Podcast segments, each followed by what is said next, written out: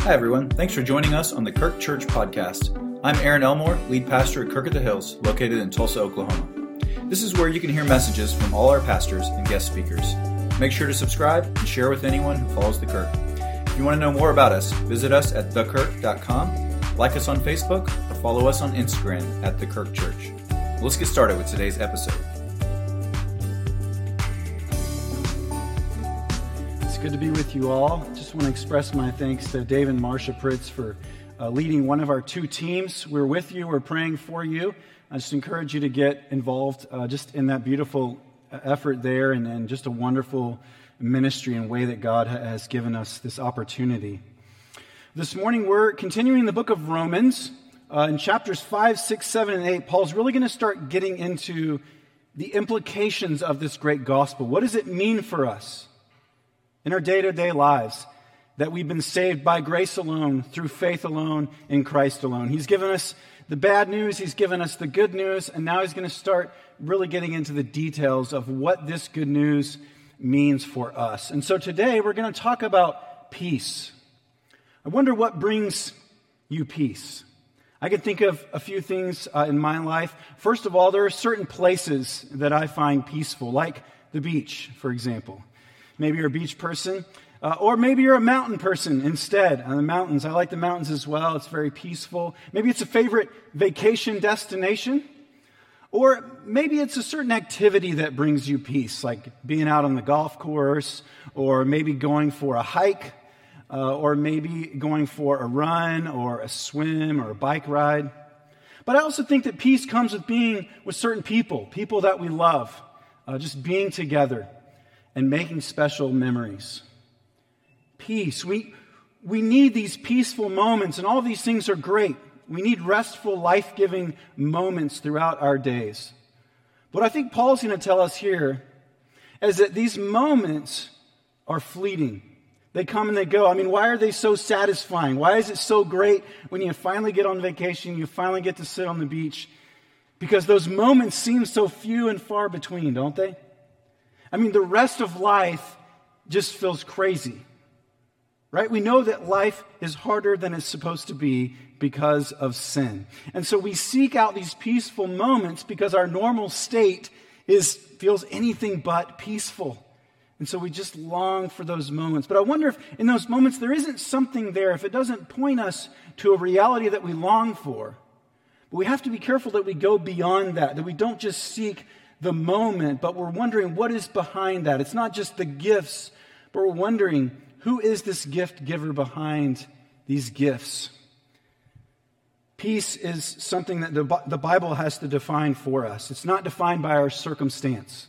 Because we know not all of life can be lived sitting on the beach, right? You got to come back to the business meeting and uh, the crying children in your living room and your draining bank account and uh, marital conflict, and all these things that are just part of normal life, relationships that aren't the way they're supposed to be, sickness. Life is filled with challenges. And so we need a peace that goes beyond circumstance, that isn't something that we just long for on the weekend or at the end of the month. Nothing wrong with that, but the gospel promises us even something deeper. The gospel never promised us a life free from conflict or challenge, that our life will be filled with blissful moments, that life will be easy. No, but the gospel does promise us a real and soul satisfying peace, an inner state of wholeness, of rightness, a quality of life that is not dependent on circumstance or situation. See, in the Bible, peace is about more than just the absence of conflict. It's about something better in the place of conflict. It is about living the true and whole life. And so I would define peace this way biblically peace is the holistic well being that is the result of living by God's design. That is peace. It's about becoming fully human, being in right relationship with God and therefore with other people. Ultimate peace is not found in the gifts of creation, but rather in the Creator Himself. Peace is found in a relationship with God. That's the peace that we can carry with us no matter what. And so the Bible begins unpacking the idea of peace in the Old Testament. The term that's used most frequently is shalom. It means a state of security of prosperity, of wholeness, of wellness. And then the New Testament carries the same idea forward. It's the assurance that it is well with my soul. That's peace. That even when all is not right with the world, and even though all is not right in my family or in my life or in my heart, I can still say it is well with my soul because of what Jesus has done for me. And it makes a real difference. It's not just blind optimism, it's not just well wishing. It makes a real difference in my life that Jesus has made a way for me to have peace with God and peace with His world, peace with my neighbors. It's a big deal, and this is what Paul is talking about here in Romans chapter 5. So, one of the big ideas that he presents at the beginning of the chapter is that we cannot experience the peace of God until we have peace with God. Did you catch that? We can't experience the peace of God. This is what we long for true peace, but we cannot experience that until we have peace with Him. And this is what the gospel gives us it's a state of harmony that believers in Christ can have when they are made right before God, when they're justified. And we talked about that last week, right? That's the debt paid and the credit placed in our account. Because of that, our account is in good standing permanently with God. And that results in our justification. We are in right standing with God. Me and God, we're good. And that gives us a real peace. We are at peace with God. This is a real and objective peace that nothing can take away. It gives us access to God and allows us to stand firmly in His grace. But why did God do this? Why did He do it? Paul tells us here, Scripture's been telling us for a long time, but Paul tells us it's because it was His plan based on His love for His glory. Some of my favorite verses in all of the Bible Romans 5 6 and 5 8. 5 6 says, You see, at just the right time, when we were still powerless, Christ died for the ungodly. This term right here that says the right time, it means the appointed time, meaning it was planned ahead of time. God decided to do this. When did he do that? Ephesians 1 tells us that he decided before he even created the world. He knew how it was going to unfold. He knew the way that things were going to go. And so Jesus was not plan B. Oh, I didn't realize life threw me a curveball here. God knew how things were going to unfold, and He set the plan. And so Paul says at just the right time, at this appointed time by God, His plan is now unfolding. God had a plan, and He did it because of His love. Verse 8. But God demonstrated His own love for us in this. While we were still sinners, Christ died for us. This phrase, while we were still sinners, the, the, the tense here is of action that is present and ongoing.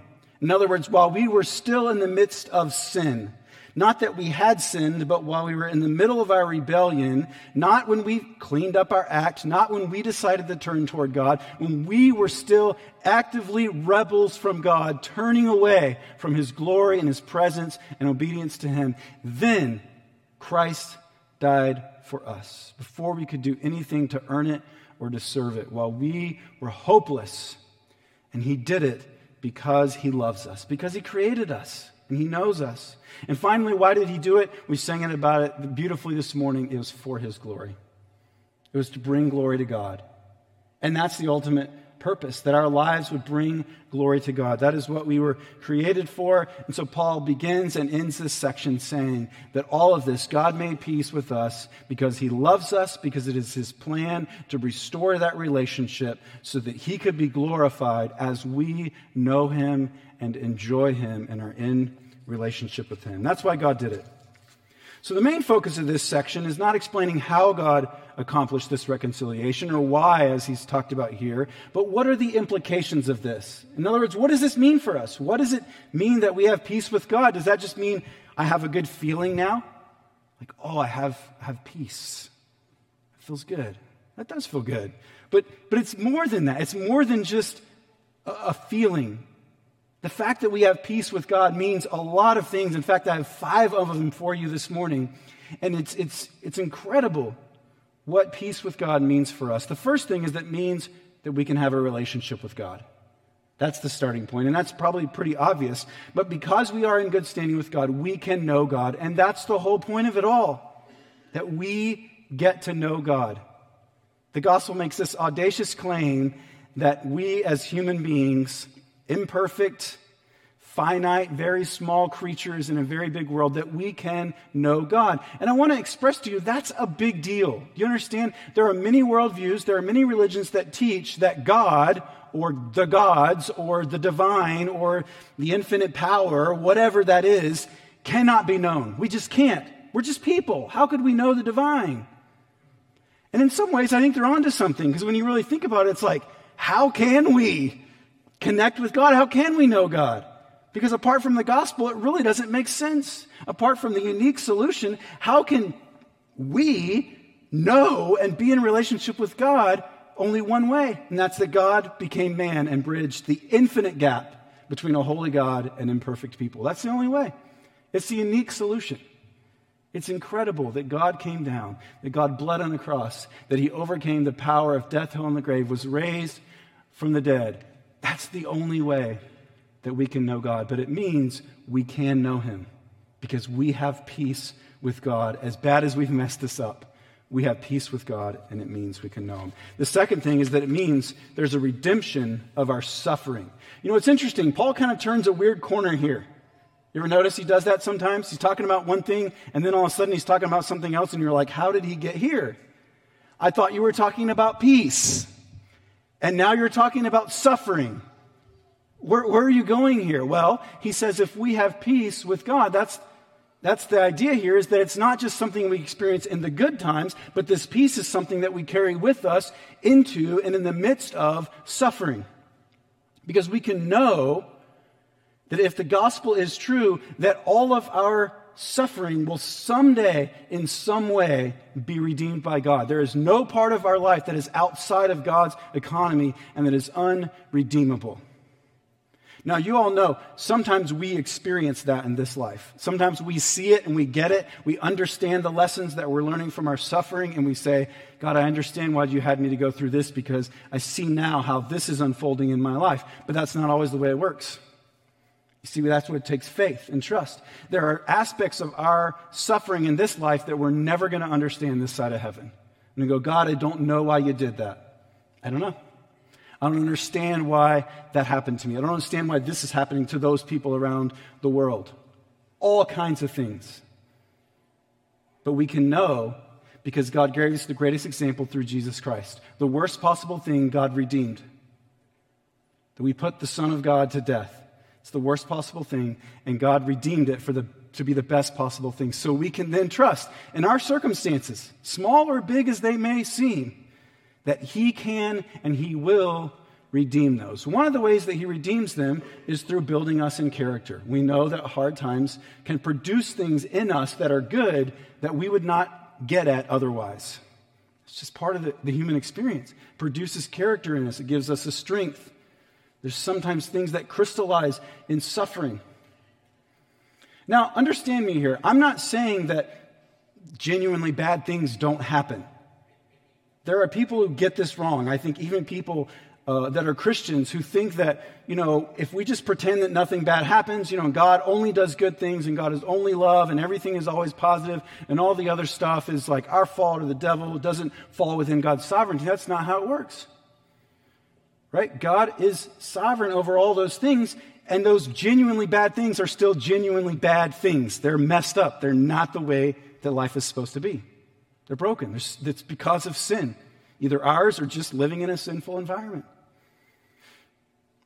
But Paul says we have a peace that we carry with us into all circumstances. We're right with God, and now, no matter what we go through, we can trust that God is going to redeem it somehow. He's going to make it ultimately work out for good in the end. That is our hope. The third thing is that it's the reassurance of God's love for us. The status of peace with God is because God loves us. Sometimes it's hard to believe that God loves us and could love us unconditionally. Maybe you struggle with that. Maybe right now you struggle with the fact that God could love you in spite of decisions that you made, choices, the way that you've lived your life. And I think it's hard to grasp the unconditional love of God because the honest truth is we don't have any human examples. I, I hope you have people in your life who are trying to love you unconditionally and are a wonderful example of the love of Christ in your life. I hope you have those, but even those are far from perfect. And so it's hard to us to grasp a God that loves us no matter what we do, because as people, we fail to do that. We struggle to love people no matter what. There's always conditions attached to it. But this status of peace with God reminds us that God is a God who loves us infinitely. We have proof of that. The first proof is what Jesus has done for us. That's the kind of objective proof, truth. In time, in real history, Jesus died, he rose again. We also have the somewhat subjective uh, evidence, which is of the Holy Spirit. Paul talks about in verse 5 the Holy Spirit is poured out into our hearts. And this is a reassurance of God's love. The Spirit is described as, as the seal or the guarantee, the deposit, showing us that, that God is for us. And the Holy Spirit working in your life is evidence that, that God loves you, that you are in Him. That's assurance that God is not done with you. The fourth thing that our peace with God results in is the removal of wrath. We've kind of alluded to that, but here's the hard truth. Apart from Christ, we are called enemies of God. Ouch. That's tough language. I don't like to focus on that, but that's what the Bible says. Why is that? Well, because we have chosen to join in the human rebellion. We have turned away from God. We've all sinned. We've all done what, if we were in Adam and Eve's position, we would have done the same thing right? We're rebels. We know that we can't even come close to perfection. The result of that is that the consequence of that is that we are now uh, enemies of God. That's a scary thing. I don't want to be an enemy of God. Well, in Christ, we have become family. Just the opposite. Not, it's not even that we're no longer enemies, but now we're friends. The Bible uses even stronger language. We are adopted into the family of God. We are brothers and sisters of Jesus, who is the first fruits. He is the pioneer of our salvation, bringing us into the family of God. In Christ, the wrath of God has been not even just removed, but satisfied on our behalf. Finally, peace with God results really in the restoration of our humanity. And that's what this whole section is talking about. We're made right with God, and now we're being restored to the people that we were created to be. This is all the result of our status of being in peace with God. I think one of the comforting things about that, one thing that brings me peace, is knowing that we're not done yet. Sometimes you just need to remind yourself that God is not done with you yet. And you know it, but you're hard on yourself because you forget God is not done with you yet, and He will not give up on you. The work that He has begun in your life, wherever you are in your stage and journey of faith, the work that He has begun in your life, He will bring it to completion. He will. You know why? Because nothing can stop Him. Because He's God. He's all powerful God. So God is not going to give up on you. He is making you into a new person. And so as he works his peace into you and you experience the peace of God because you have peace with God, it also results in our peace with other people and us becoming peacemakers. That's part of what Fort Tulsa is about. It's about actively being peacemakers in our community. That we can live differently in relation to our neighbors because you know what? We're good with God. And if we're good with God, that makes all the difference. I got nothing to prove to you. I got nothing to compete with you against. I can just love you because I'm good with God. It changes our relationships with the people we're closest to and the people around us. And so, what we need is not just a situational peace. You might need a day on the golf course, you might need a day at the beach, you might need to go for a bike ride. Those are all wonderful, beautiful ways to experience God's peace in the midst of a crazy world. But allow those things to not be ends of themselves. Allow them to point to you to a greater reality. What are we longing for in these moments of very temporary peace? We're longing for the ultimate peace of God. And that's something we can experience that has already been accomplished for us, is real to us today, and gives us a greater peace that we can long for in the future. Right? Because we need a peace that's not temporary. We also need a peace that's something better than just a hope that one day things are going to be set right and peaceful. We need a peace that begins today and gets even better. And that's what the gospel promises for us. A real peace that we carry with us into the darkest and hardest places of life, in the good days and the bad days, a peace that nothing can take away from us, no circumstance can change. We have a peace with God. His wrath is removed. We can know him. We know his love and we're becoming more and more his people. That is peace, it's wholeness. That's what we long for, not just a temporary break from the craziness of life. We long to be made whole, to feel at rest in the deepest place of our soul. We long for a rest. We're just, are you tired? Anybody out there tired? You're not just tired because you had a, a bad night of sleep. I mean, do you just feel deeply tired by how hard life can be? There's a rest, there's a peace, there's a wholeness. God is working it into your life now. It's only going to get better, but it's for today. And it's by grace alone, it's through faith alone, it's in Christ alone, and living into that relationship and all that it means for you. I pray that you'll know the peace of God. Let's pray together, friends. Father, we thank you that you are good. Father, we thank you that you had, you had a plan from all eternity to restore all that was lost in our sinfulness. And that results in an incredible, real, soul satisfying peace that heals us from the inside out. God, would you give us a peace? Would you give us a rest for the living of these days? A peace unlike the world knows or can offer to us, but a peace that might make them curious for the hope that we have and the peace that we experience in the midst of the craziness. God, make us your peace loving and peacemaking people, your good news people.